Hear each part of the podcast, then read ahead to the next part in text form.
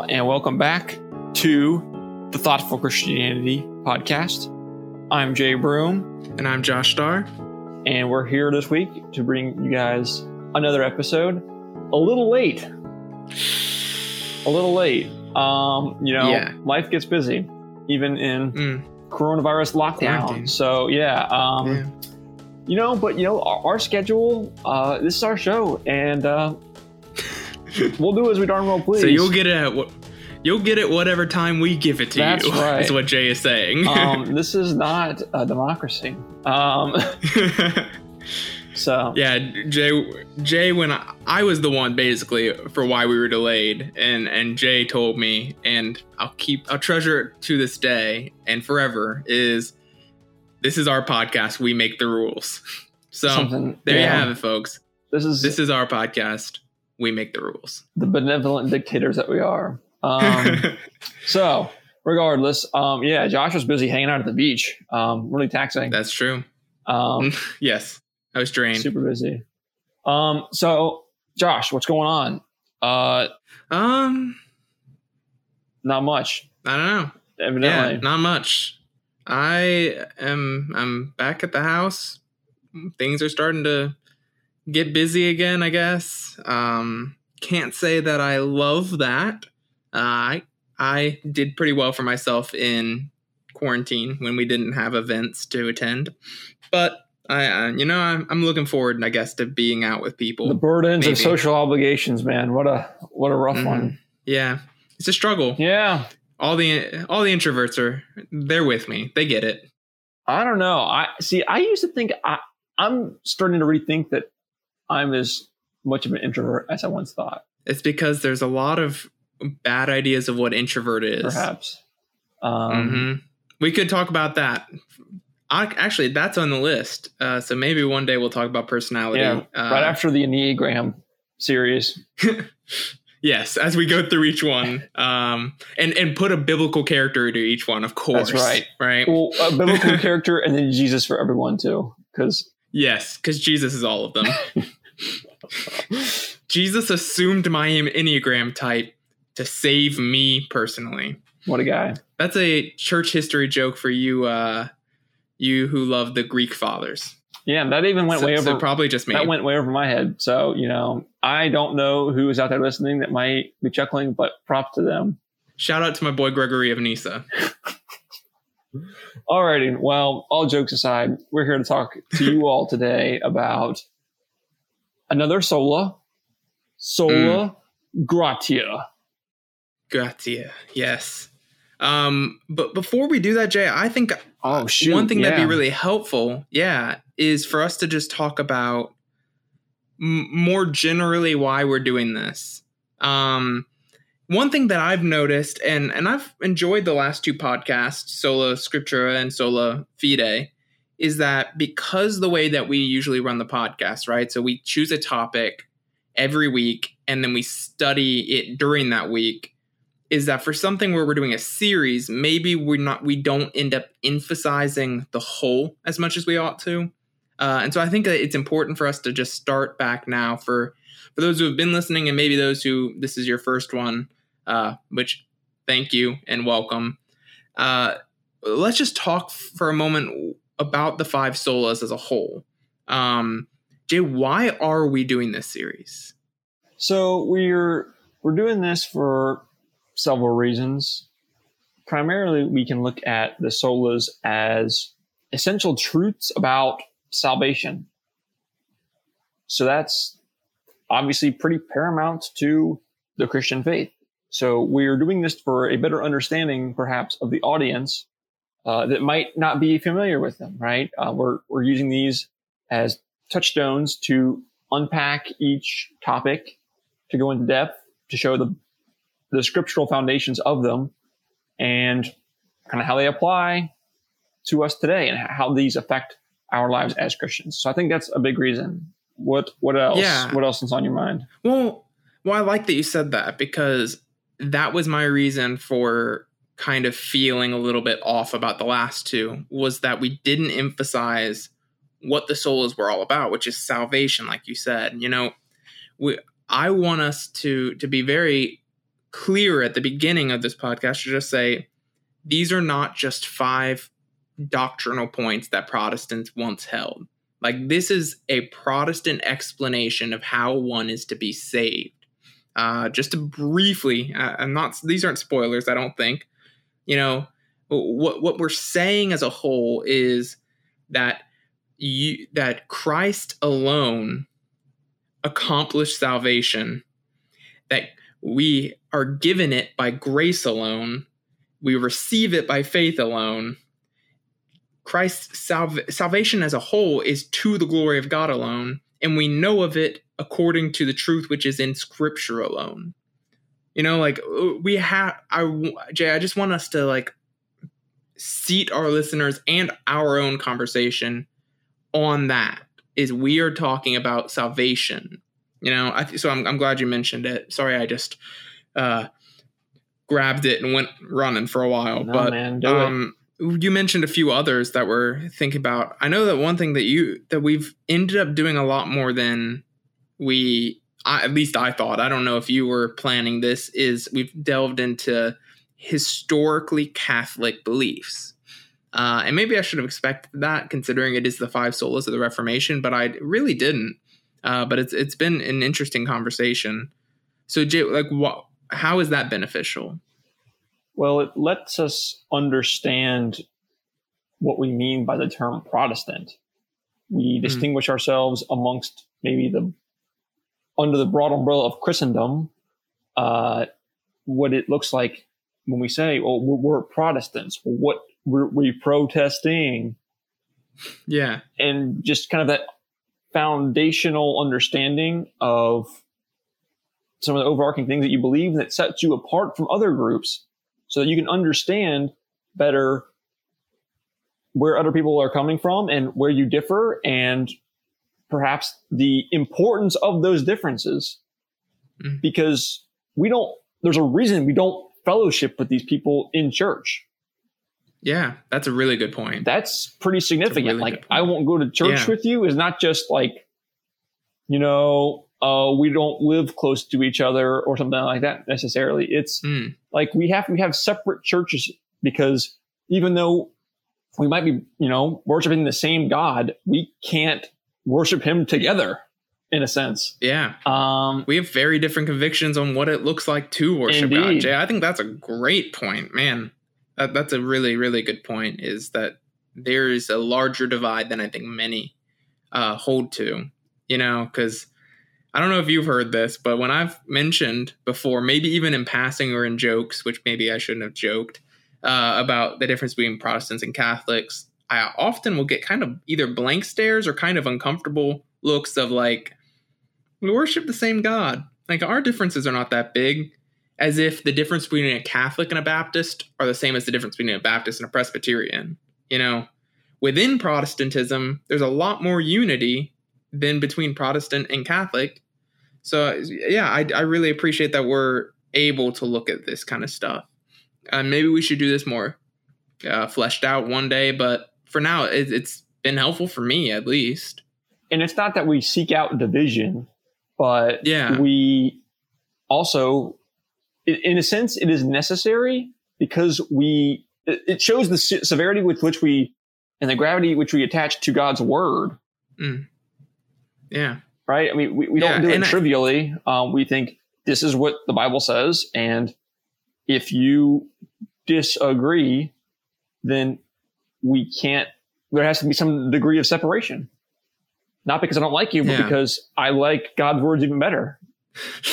exactly. And I mean, I've run into this. The main way I've run into this is I've known m- not just one, but several and even seen online uh, in the Reformed Pub, which Jay we, we both maybe ashamedly uh, are are on. I've had to get off Facebook for the past week, but after you told me that, I deleted my Facebook too, just to let you know. It's uh yeah, uh, Reform Pub is good. Not deleted. Reform Pub is not good sometimes. Amen. But what what I was I guess getting at was that I've seen and heard so many situations where a Catholic and a Protestant are getting married. And it's only then that many people realize how different they are, right? Through the dating period, it's all nice. Man, they love Jesus. I love Jesus. But then it gets to, all right, our lives are going to be united. What do you believe about all of these things? That you really see, man, like there's some serious issues and I they're worth talking about. So again, what do we do in thoughtful Christianity? We take a topic and we just really want to roll it out as far as we can in in just thinking about it and and and kind of being able to comprehend as much as we can about it. Um, but wait, aren't you guys intellectualizing the faith too much? I don't even want to talk about it. Jay, that is that is 20 podcasts where you don't speak at all and I just yell into the microphone without ceasing. No words, just screaming. Or maybe it'll be a podcast soon. You dear listeners, maybe you'll find that. Uh, but no, no, it is not. Intellectualizing the faith is not actually that big of a danger compared to simplifying it. Mm. So, with that, uh, on that light note, that many make a molehill. Yes, on that light note, let us finally get into our topic. You might be wondering: Is this about the Sola Gratia? Is that this about you guys chatting about whatever me- methodologies of podcasting? Uh, so let's get into it. Jay, the question that our dear listeners who are maybe five, maybe ten, maybe one, you guys know it. It's our favorite first question what in the world is grace? What does that mean? You're right. Um, what does it mean? So, um, we were talking, as we often do before these podcasts, and I was mentioning how this is one of those topics that I feel like I've heard so much about, right? And so I have a nice, concise little uh, phrase for it. And it is grace is unmerited favor. Mm. Mm. Clutch. Love it. Unmerited, uh, as in that I don't earn it or I don't deserve it. And it is, mm-hmm. and thus it is a favor. It is something given to me, something that I do not deserve. A gift given that I do not mm. deserve. Uh, so Jay, I'll take it a little further. I also have been taught that grace is unmerited favor, as as probably a lot of people have. But you know, I was actually not taught that grace alone. I was taught that definition in conjunction with the definition for mercy. Grace is uh, uh, unmerited favor. Uh, grace is actually no, it's not. It's different. I didn't realize it was different. Sorry. Grace is you getting what you don't deserve, and mercy is you not getting what you do deserve. Uh, so maybe that's helpful as well. I don't know. That's just what I was taught. Uh, who knows by who? Shout out to literally anyone in my childhood for possibly teaching me that. Um, yeah, so grace is unmerited favor. It is getting something that you do not deserve. Do you think that most Christians know that and understand that? I know that's a weird question. I don't know. I think it is it is a, an answer, you know, it, they could circle the multiple choice answer on the test. Yeah. The depth and the maybe emotional response that that should merit for many Christians, I don't think is there. Mm. Yeah, because I, I asked that question because in college, you know, one of my mentors, I feel like I mention him all the time, so he's not going to get a shout out today. Sorry, Sean. Oh, there he goes. Uh, like he was looking at my life, trying to help me grow in my faith, watering uh, you know, just doing the God given work of mentoring. And I feel like there was a moment where he just realized, like, oh, you don't understand grace at all. Like, do you even know what that means?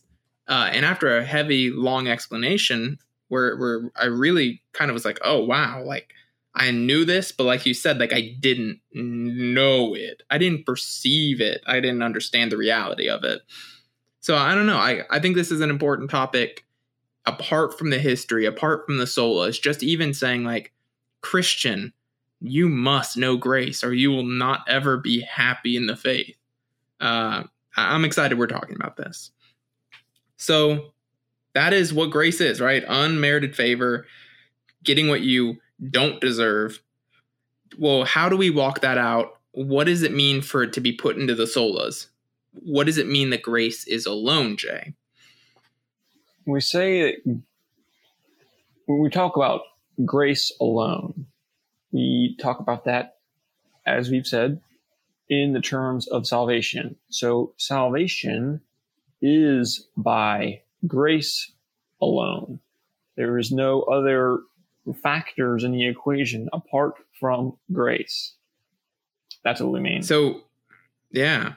So let's walk that out in a text, shall we? Uh, I remember when we did our Lord's Supper discussion uh, on virtual communion, you said afterwards that us just working through a passage was one of your favorite things we did. And so I'm excited to get a, a rerun on that. And let's go to Ephesians 2, Jay, and let's just work it out together. So, yes. Um, so for all those playing along at home, um, we are in Ephesians, yeah, chapter 2.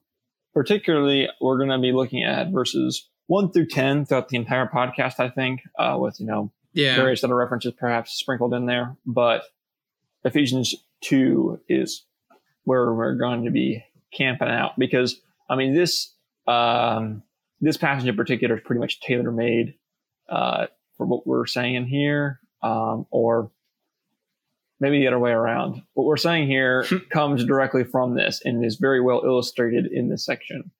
Um, oh, absolutely. So why don't we read through the whole thing first? Uh, can I do that? Certainly. So Ephesians 2 1.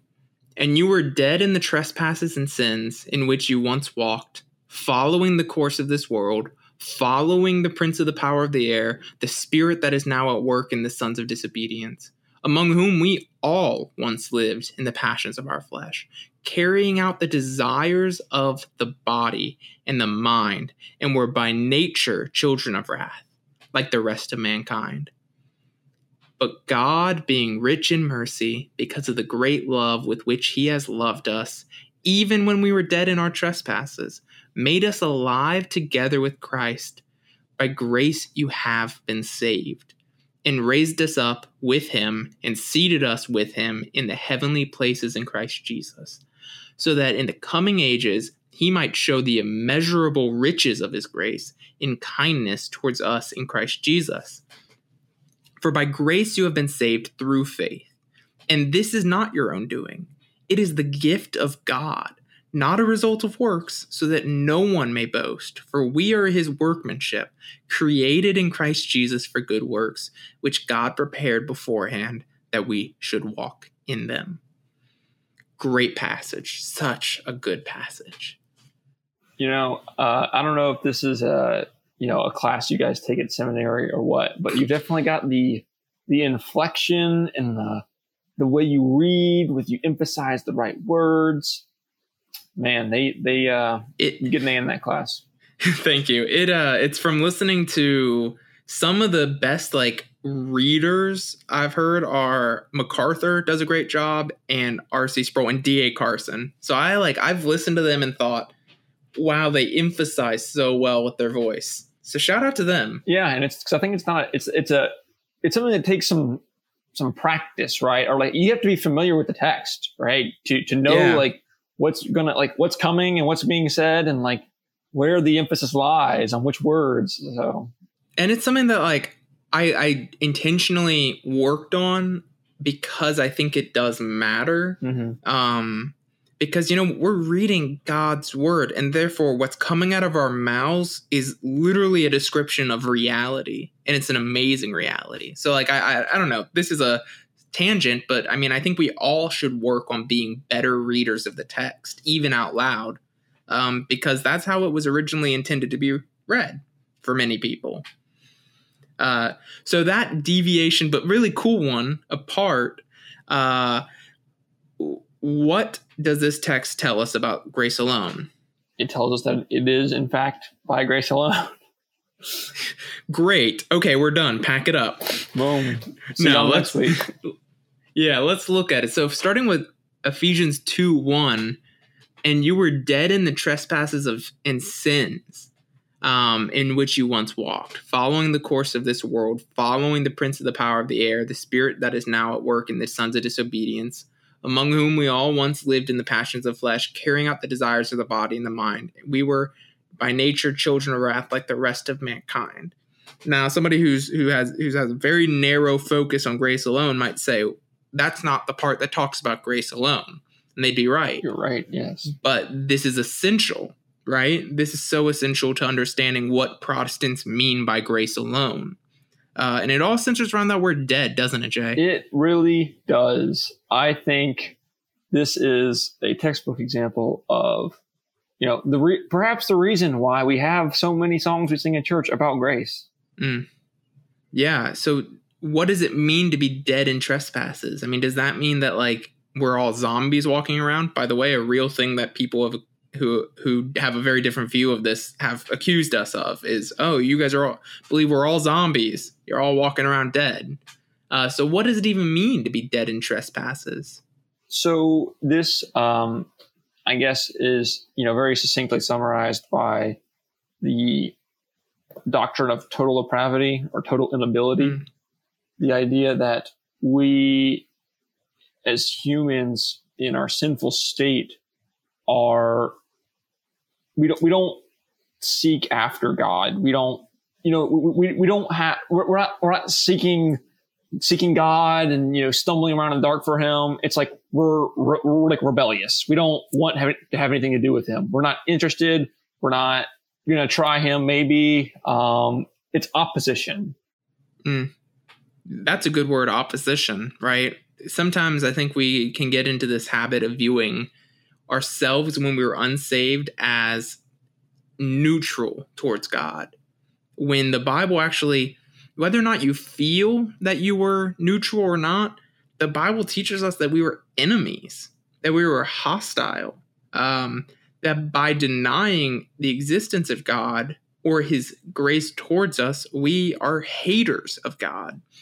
So, I mean, I, I think you're right on that this dead here teaches us that, hey, you as a state were not looking for salvation in the Lord.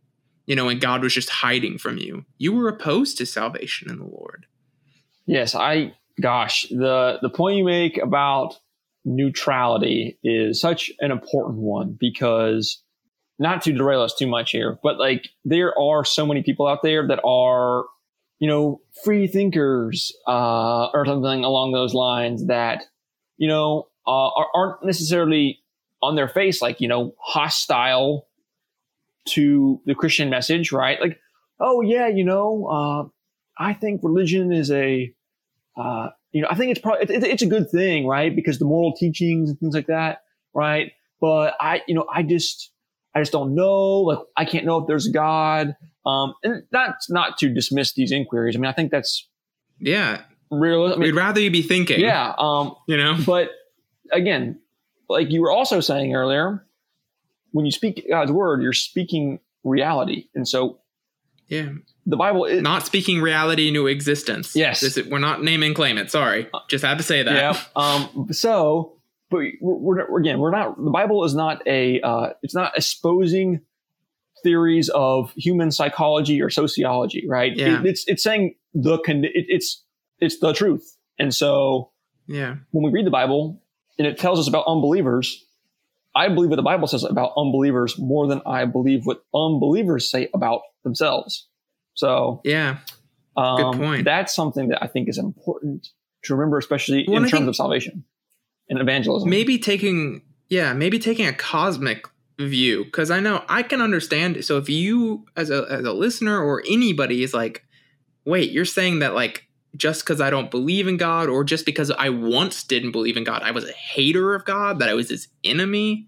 So I think like that's a natural response, especially since uh I feel like I mentioned it so much and it's such an anticlimactic story, but have I I might have told you uh, that for years I sat at in Liberty's bookstore, uh, in Liberty's library, and looked at the title of a book and thought, man, this is an amazing title and never read it. And it's uh, Why Do Dead Men Do Great Things? You know, so I, I understand that like that sympathetic kind of view of like, man, like, you, we're not haters of God. Uh, so all that to say, let's look cosmically. You, as a human being, were created by God. Humans are not a established reality; they're a dependent reality. Humans don't have any right to exist. God created them and intended them to worship Him, to serve Him, to be obedient. And this passage says that you followed the course of this world, meaning you followed human understanding. You rejected God's understanding, the one who made you, and you accepted worldly wisdom. You accepted the path that the world says to take. Not only that, but you followed the prince of the power of the air. So God is almighty, He's omniscient, He's omnipotent, He's omnibenevolent, He's all good in all grace. And you instead side with the puny rebel angel instead of the mighty God. And not only that, but now you are his son. You say, No, I'm not a son of God. I'm not a, a, a an a creation of the Father. I'm going to be a son of this puny rebel angel who is inevitably going to be destroyed. Uh, and now we walk, we uh, among whom we all once lived in the passions of our flesh. We say, you know what? Whatever my body tells me is right, that's right. Not what the guy who made my body tells me. Uh, we are by nature children of wrath.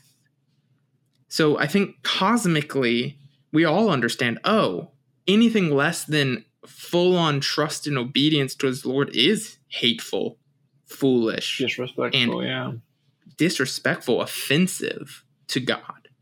Uh, you know, like this passage gives us no leeway. Yeah. It says that we were lost.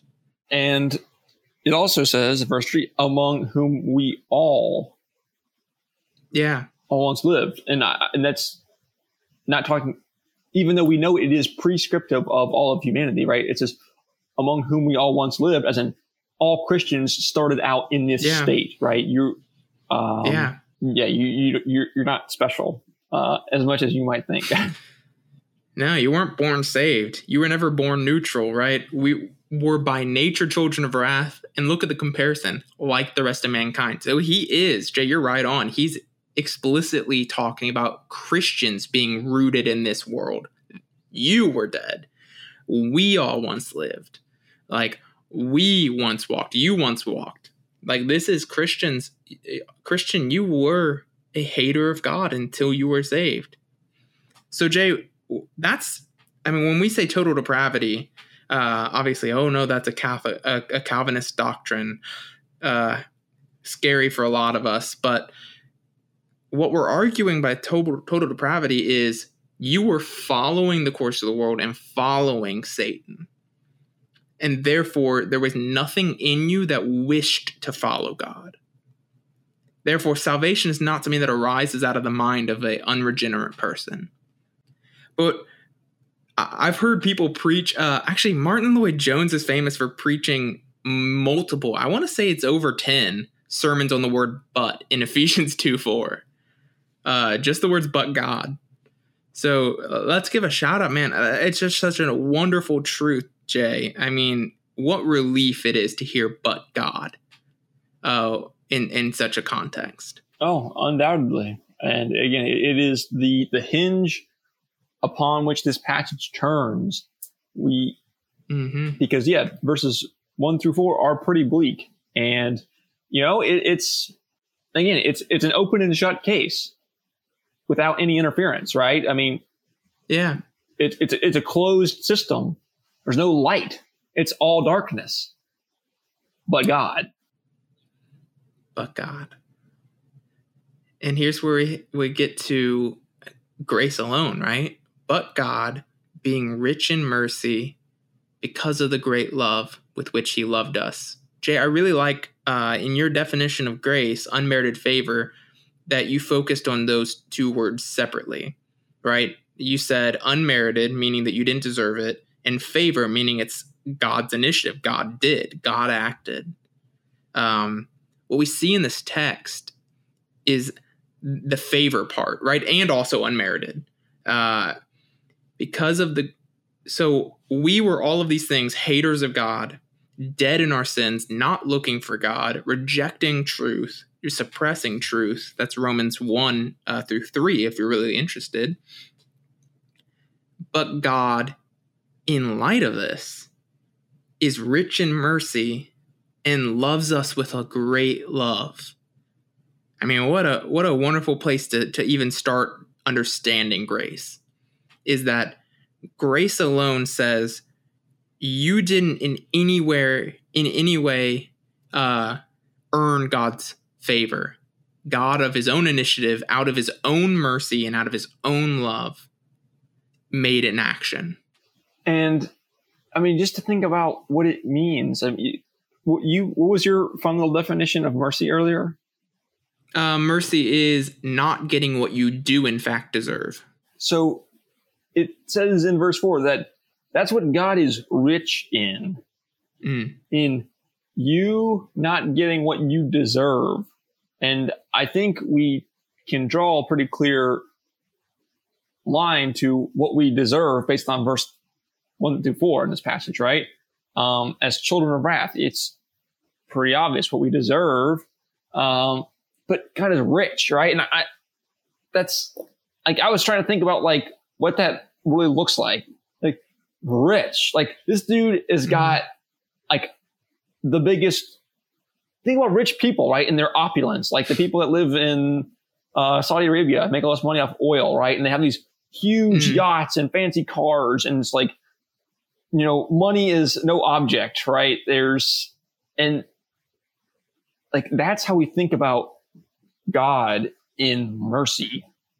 Yeah, and that that same word for rich, uh, Plutos, or I think it's uh, in a different conjugation, but Plutos, uh, rich, uh, is also used in 1 7, where it says, uh, according to the riches of his grace, which he lavished upon us. And I actually really like lavished upon us because you were asking, like, what does it look like for God to be rich? It's that he can pour and pour and pour his mercy and his grace, and he doesn't run out of it his mercy doesn't run dry and neither does his grace. Like a trust fund kid, right? Mm, that never has exactly. to work because their dad just got so much money that they can just support their lifestyle. And anytime that he spends and spends and you say, man, that he's spending it on all of these things, isn't he going to run out? Like, no. Somehow there's always more. Um, somehow there's always more mercy and more grace for us. Uh, and why? Because of the great love with which he loved us. So, I mean, I think we see in verse 4 specifically God's initiative. I mean, even Catholics. So, I mean, again, we're, we're the solas are rooted in a question of Protestant versus Catholic. Even Catholics are always going to rest here and say God is taking the initiative we'll see maybe if if it comes up how maybe they they don't agree on after that, but Christians believe that God took the initiative, uh, and that's an amazing truth. You you don't search out nirvana. You don't you don't uh, try and appease the gods. God, seeing you not appeasing Him, offending Him, took initiative. I don't know. I mean, we could even not move on, and I would just still be stuck here amazed at that. Yeah, I mean, in verse, but we must move on. Verse we? five, I mean, underscores that more fully, right? Like, it, it wasn't after we showed some promise, right? Yeah, he, he didn't do this after we we met him halfway. It's like when we were dead in our trespasses. So you know, again, he he didn't look at us and say, well, you've shown some, some improvement and upward trend in your mm-hmm. behavior. We're going to let you out early on good behavior, right? Like that's, that, that, that, that was not the instance. But no, again, fully initiative taken by him, uh, even despite our unwillingness. Yeah. And can I say something maybe a little controversial? Do it. I'm going to do it anyways. Do it. I mean, thank you for giving me permission. But for those of our, our brothers and sisters, and I use that term importantly to mean this is an in-house discussion but our brothers and sisters who think that god chose to give grace to those he saw responding well show like so oh like i'm saved because god saw that i would be saved and therefore saved me. That undermines this passage and so many passages like it where the emphasis isn't that we in a, the right situation would make the right call. The emphasis is in every situation we make the wrong call and god saves us in spite. So that's a that's a really important conversation to have but just like something to think about if you fall in that category where you're you think that foreknowledge really is the determining factor he knew i was going to be saved uh, he knew i would react well and so he saved me that is not the emphasis in this passage even when we were dead in our trespasses. Romans 5 8 but god who is rich in mercy uh actually that that's this one uh, 4 sorry ephesians 2 4 but romans 5 8 i want to flip there because i don't like getting passages wrong. Oh it is still but god shows his love for us in what? In that while we were still sinners christ died for us that's the amazing truth um, so controversial statement aside let's let's go ahead and move on jay so we talked about initiative what else do we see in this passage? Well, to continue with verse 5, it says, uh, Even when we were dead in our trespasses, made us alive together with Christ. By grace mm. you have been saved, and raised us up with him, and seated us with him in the heavenly places in Christ Jesus, so that in the coming ages he might show the immeasurable riches of his grace in kindness toward us in Christ Jesus. Mm. That is great news, right? Yeah. That that's amazing. Um yeah, so I mean even let, let us look at 2 5, right? Yeah. So we've seen the initiative of God and I think we've already said most of it, but just to reiterate that us dead in our sins are is made alive God doesn't offer us a livingness and us in our death say yes and then become alive. We are made alive. And that's essentially part of what we're getting at with grace saves us is that we didn't by any work make ourselves saved, make ourselves alive, regenerate ourselves. Instead, the passage clearly teaches grace alone that you are saved by God, not by works.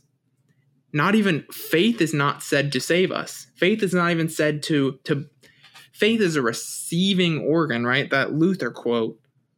But man, here we see perfectly you are dead and you are made alive with Christ. By grace you have been saved.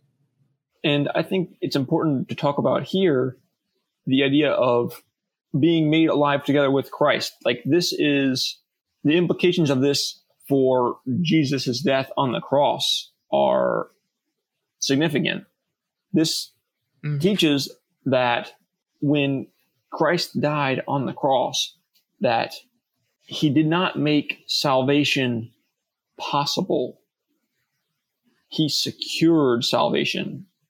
Mm. The work was completely done there and this, I think, is the important thing to point out because it's not immediately obvious, but this is a logical conclusion of the way some uh, of our brothers and sisters, again, a term of endearment, um, will view salvation, right? Because and we're going to get into this more, so I don't want to get too much into it. But the idea that when you think that it's not sola gratia, when you think when you don't think that it's grace alone, you really do cheapen Christ on the cross.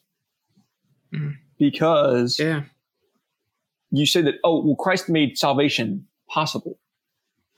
I. I, I, I, I, don't think that's what the Bible teaches at all. I think no. he secured salvation in his death and resurrection that it was all of it was accomplished there. So, mm. and then it was applied by grace, right? Mm-hmm. So, I mean, Christ, we're going to talk about that next week, right? Is, Christ alone, which is going to be very fun because, it, I mean, is the central truth is Christ alone. Um, but yeah, we are we are made alive together with Christ. It's not that something new happens. It's that we are united to Christ in his death and in his resurrection.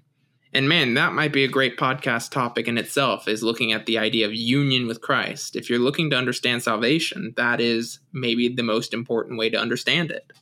Oh man. So let's I just want to say the No, thing right here because I was reading Knowing God, which was a Christmas present from none other than Josh here a couple of years ago.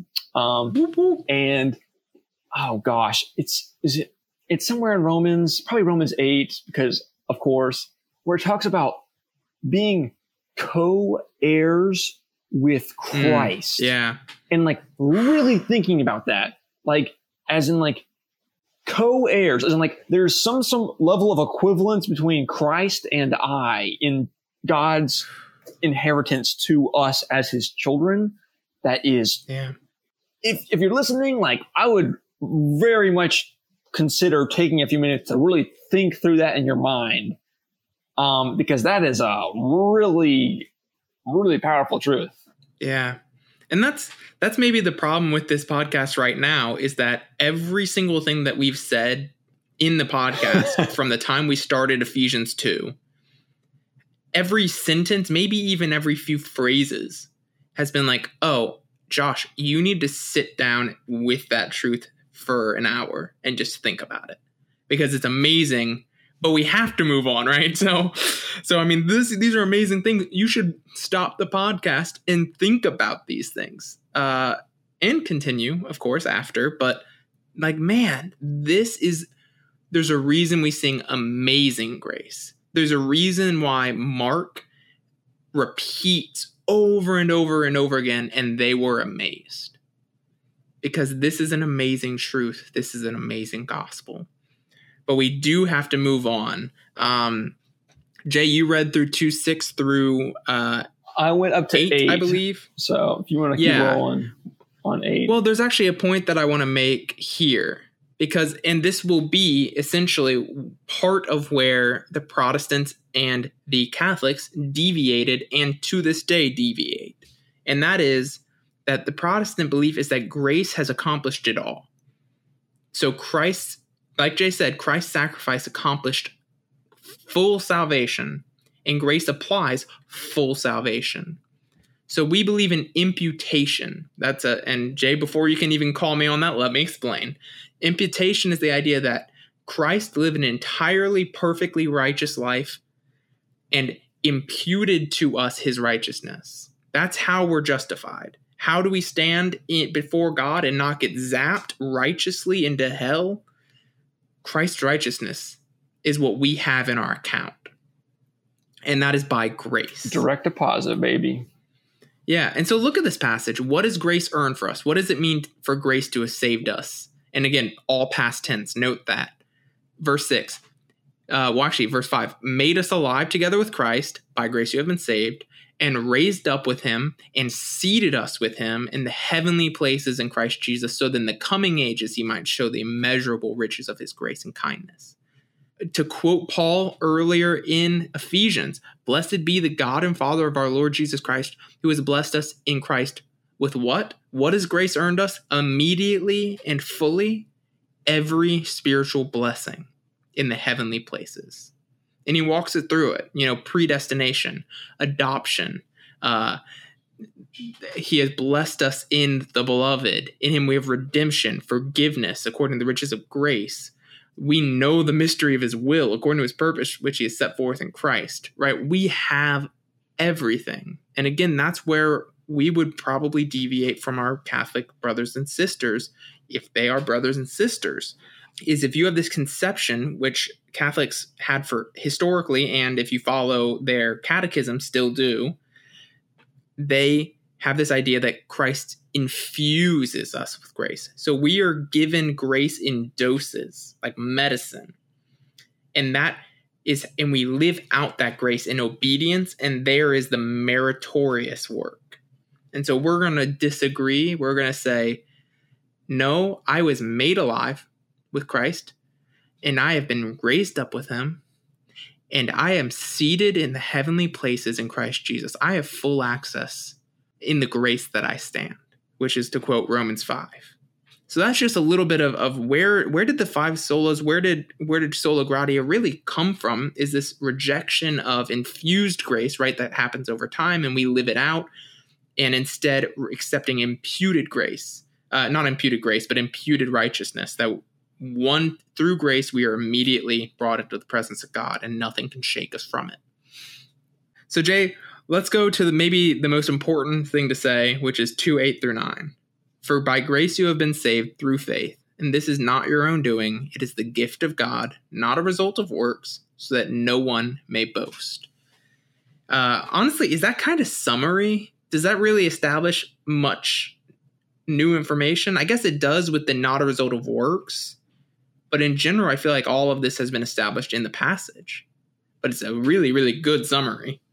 It is. And it's, I mean, just a classic verse that, you know, Christians go to, especially for things like evangelism, right? Because it mm-hmm. is such a good little, little kernel of truth, right? That is nicely and succinctly written that expresses a lot yeah. of, you know, foundational truths. Yeah, I mean, for by grace you have been saved through faith. And if you're wondering how the two solas, sola fide and sola gratia, uh, go together, it's essentially in that. How uh, how were you saved? By grace. Through what means? Through faith. So by grace, through faith. Uh, and what are we supposed to learn from that? It's not a result of works, so that no one may boast. What a powerful passage, Jay. Man, I'm I don't even care if this podcast gets published or put out there. You know, who cares about that? This was just a treat to get to go through this with you. Yeah. But since we have a little bit of time left, why don't we address one last question? So for the uh, for the Protestants in the room, and probably for many Catholics uh, who who may not agree with the the Catechism or the Council of Trent, you've heard this your entire life. Of course, I'm saved by grace. Yeah, of course, it's not by works. I've accepted it. Like Jay and I both said, like this is something that many Christians grow up with, but but really it doesn't work its way out in their lives in any way. So the question I want to pose, Jay, is how does this affect my life? Wow. Do you have any thoughts? Yes, um, of course. So I think the the big thing again uh, is when you come to a full understanding of grace and i guess fundamentally understanding so this was a big thing in my life. When i understood we talked about earlier the idea of being dead not re, you mean not, not and the, the classic question is what do dead men do? Mm. they stink and that's about it. Um, they they you know they don't they don't reach for god. Um, and so when you understand that and then you let that frame your view of grace, it's a game changer. Again, I, I, I grew up being taught this understanding of grace and I, I used this analogy with Josh before we started. So this is not, Uh-oh. I'm not thinking off the cuff here, but I promise I am this funny, which is not, I'm not. um, but yeah, you, I, I kind of thought like, you know, like, oh, like, you know, grace. Yeah, sure. Like it's, it's like, you know, one of those gift card birthday presents you get from like some family member that you never see that you were just like, oh, hey, like this is a nice little surprise, but you know, it's like a $25 gift. It's like a $10 gift card to Amazon or uh, iTunes, I guess, which is dates me. But um, you know what I mean? Like it, it, was like, hey, this is great, but this isn't changing my uh, economic fortunes in any big way. You know, like this isn't but no, like when you understand uh, what grace is, like and that it's again, you're rebellious toward God. You don't like him. You don't have anything to do with him. You just you're opposed to him. And when he grabbed you, kicking and screaming, and says, "No, you're coming with me," wow, like and again, the idea that it's not because he looked at my future and saw that I was going to respond well, and then I was going to go on to do all these good things for him and honor him like this. None of that, right? Because that those are all grounds for boasting, which like two, eight, and nine tells us is is bogus. Um, so that's where it's important, right? I think is the attitude it gives you towards God. It, it's, you know what I mean? For me, I think it's led to some of the most genuine worship mm. I've ever done. Yeah. Um, right? Because it, it's, it's truly coming from a place of thankfulness and appreciation. Um, knowing that again, as great as I might and as capable as I might think of solving all these tiny problems in my own life, this is something I fundamentally was wholly unprepared and unequipped and unwilling to solve myself. Um, yeah, that's such a good point. so, I mean, I, you were there for my first sermon. I've only preached two sermons. Uh, hopefully, I'll be invited. What are you talking about? Somewhere. This podcast is sermon every week. Sometimes I do get on a soapbox and talk for quite a while. So yes, but the second one, I I went out, man, it and it was invigorating for me. Was I when I walked to the mic and I said, "This sermon has no application points. I just want you to walk out of here loving God and having stirred affections for Him." And that's exactly what this passage does for me. This wasn't the passage I was preaching. I was preaching the triumphal entry of Christ. But man, like just like what you said, like, man, this stirs our affections for Christ, that he would die for sinners who hate him. One other thing, and, and I'm glad you shared a little bit about like your own uh, kind of what's it called? Oh my gosh, I'm forgetting the word. My like your story. Testimony. Well, yeah, but like from your own life. Yeah, I guess so. That's that's a trendy word for it. Uh, so I'll share a little bit from my own. Is that for a long time I was eaten up by imperfection uh, in my life, and not even imperfection, but like real serious sins. And I just was thinking, like, all right, I know I'm saved by grace, and yet I feel like not a Christian at all. I feel like I don't understand how to have assurance and still be a sinner. Like I, I just I was wrecked by that, and that is where grace is thrives, right? Grace thrives when you say, I have no means of assurance in my own life, but I do love God and I do want to serve Him. Uh, is what grace alone teaches us is that when we are looking for assurance, we find it not in fixing our works in our lives, but fixing our eyes on Christ. And yes, that is a kind of cool pastor saying, You're welcome. You get one every three months or how long we've been doing this, but when you're looking for assurance, fixing your life won't help you. Fixing your eyes on Christ will.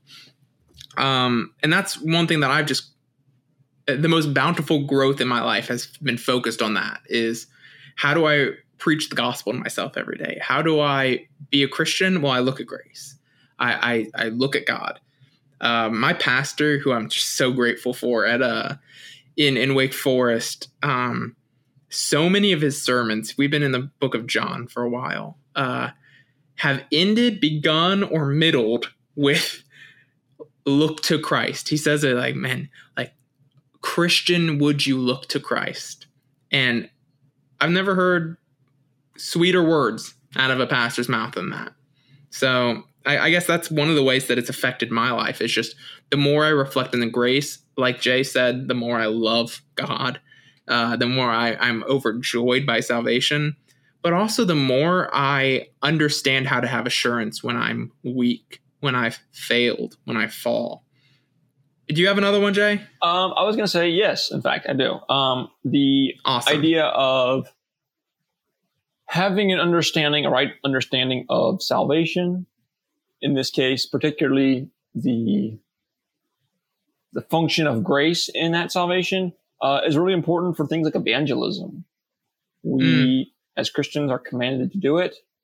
And when we seek to preach the gospel and, you know, hopefully bring people to know Christ, right? We, we, we it is important insofar as that what little element, which not, it really isn't, uh, it's of our doing, right? But it's important to know what you're talking yeah. about and have a right view of what's going on, right? Because yeah. um, and understanding that it's through grace alone. So that means it's not through the works of the person that you're talking to, but also not your own works and what you necessarily, what you, it's not, not what you say, but you know I mean? It's, it's important to have the right words, but ultimately we understand that it's God that's working and we are, yeah, we are the mouthpiece. We are the, the mechanism through which he works. So there's kind of two le- two levels to it there, right? But I would say it's important again to understand that how salvation works in order to properly evangelize and bring mm-hmm. someone to salvation. So yeah, that's why that's important. No, I, I agree. I think that's super important, and that's uh, that's something that I feel like might be missing. You know, with the emphasis on altar calls, praying a prayer, asking Jesus to your, into your heart. None of those are, are essentially bad but is it possible that these have been means by which we've been pulled away from an idea of evangelism and salvation by grace alone? I think it's very possible. In some churches, in some lives, that has been the case. Um, I've got one more, and I don't know if you have any more, uh, but I'll pass it to you anyways, even when I'm done. But I just want to point out, and again, this is something that I think most Christians know and most Christians accept, though there are some who don't, that if grace is the way we are saved and we are made alive, we are dead and we are made alive by God, then we can't kill ourselves again. If no works played into your salvation, then no work can play into your loss of salvation. There's far better arguments to undergird this, but I mean at the end of the day, that's what we're going to say is it's by grace I'm saved. And so I I can't unsave myself. Maybe I, you could argue logically that God could unsave me. He won't. I have promises in the Bible that He won't let me out of His hand, but I can't. I can't unsave myself because I didn't save myself. Uh, and I think that's a, such an important point. Is grace is our assurance and our security. So Jay, do you have any closing thoughts? Maybe another one to contribute or something? Um, not particularly on this yeah. um, application piece, perhaps, but I was just going to kind of say, especially in conclusion, just the idea that you know, for those out there listening, particularly, maybe some things we've said today are, you know, ha- have brought up some thoughts, right? So I think, you know, if this is something you're not familiar with or not, uh, you never heard presented in this way, perhaps I think there are some logical questions that might naturally stem um, from, again, just, hey, well, if it's all by grace, why evangelize at all, right? Um, something like that, right? So again, if, if, those are things that come to your mind, let us know, um, or yeah, ask do. your pastor or ask whoever, right? Like, um, go to the Bible. Um, um, Hopefully, please. all the people you ask will also go to the Bible. Yes. Um, but yeah, I mean, I think you know there there reasonably could be questions, um, like the one I mentioned, yeah. right? Uh, that's I don't think that, and and don't let questions like this be can. I think sometimes we think that questioning things about the faith are are sin, inherently sinful. Um, mm, and I would say no, definitely. they're not. Um, you know, because especially when you are starting with the right foundation and you're understanding that the answer will come from the Bible, then it's you can't you can't really go wrong. Uh, I guess you can, uh, but and you'll you're going to uncover more of the mercies and yeah. richness of God, and so that that's a good met, uh, motive. And you know, it's kind of coincidental that you mentioned that. I one thing that I've loved this podcast I gotta say, I mean, this has just been a joy to do. I just love doing it. I wish only that we had more communication with listeners. So Apple Podcast and analytics hasn't worked for me. I don't know how many people even listen. And and that doesn't really bother me. I don't I don't care about the numbers as much. But I I feel like Jay, we both have the heart of this is thoughtful Christianity. We want to help people think about things. And the best way to do that is to know what they're already thinking about. Uh, and so if you're a listener and and you've never written a question or even communicated with us at all, please go to reckonrighteous.org. I mean, that's the site that hosts our podcast. I mean, I, I run the site, so it's it's basically me right now with some help from Jay and some others, uh, dear friends. But we would love to hear from you. I mean, this is not a one way street, and we don't want it to be. Uh, so, yeah, I mean, I, I think I'm so glad that you brought it up because I would love to hear from people who are listening, who have questions, who have oppositions. but in that vein, maybe a little teaser. Oh yeah, Next, That's right. We've actually received some. We have not through Reckon Righteous, but through my friends, which But so, is yeah, great. I mean, don't mean, limit yourself in your avenues of communication. 'cause many of you probably Yeah. know us on a very personal level. That's So true. just you know, text if you us know or us. Facebook us or whatever. I'm not getting on Definitely. Facebook, so it's toxic. Um, well, yeah, and we've actually received a uh, request for an episode topic. So, Two. oh, so we will be Two. deviating slightly from your regularly scheduled programming this next week, and I think we're gonna try and get back on Thursdays. Yeah. So, yeah. Uh, so this next week, let's just give him the teaser trailer, Jay. Uh, this is a really contentious time, and there is a lot to be said about race. And so next week, we're not going to cover everything. There's way too much. We're just simply going to talk about what is race, what is racism, and and just kind of look at the groundwork of this. Hopefully, I'm not over promising, but we're to do our best to do what we do, and that is to think. So, tune in next time for a, a conversation about racism.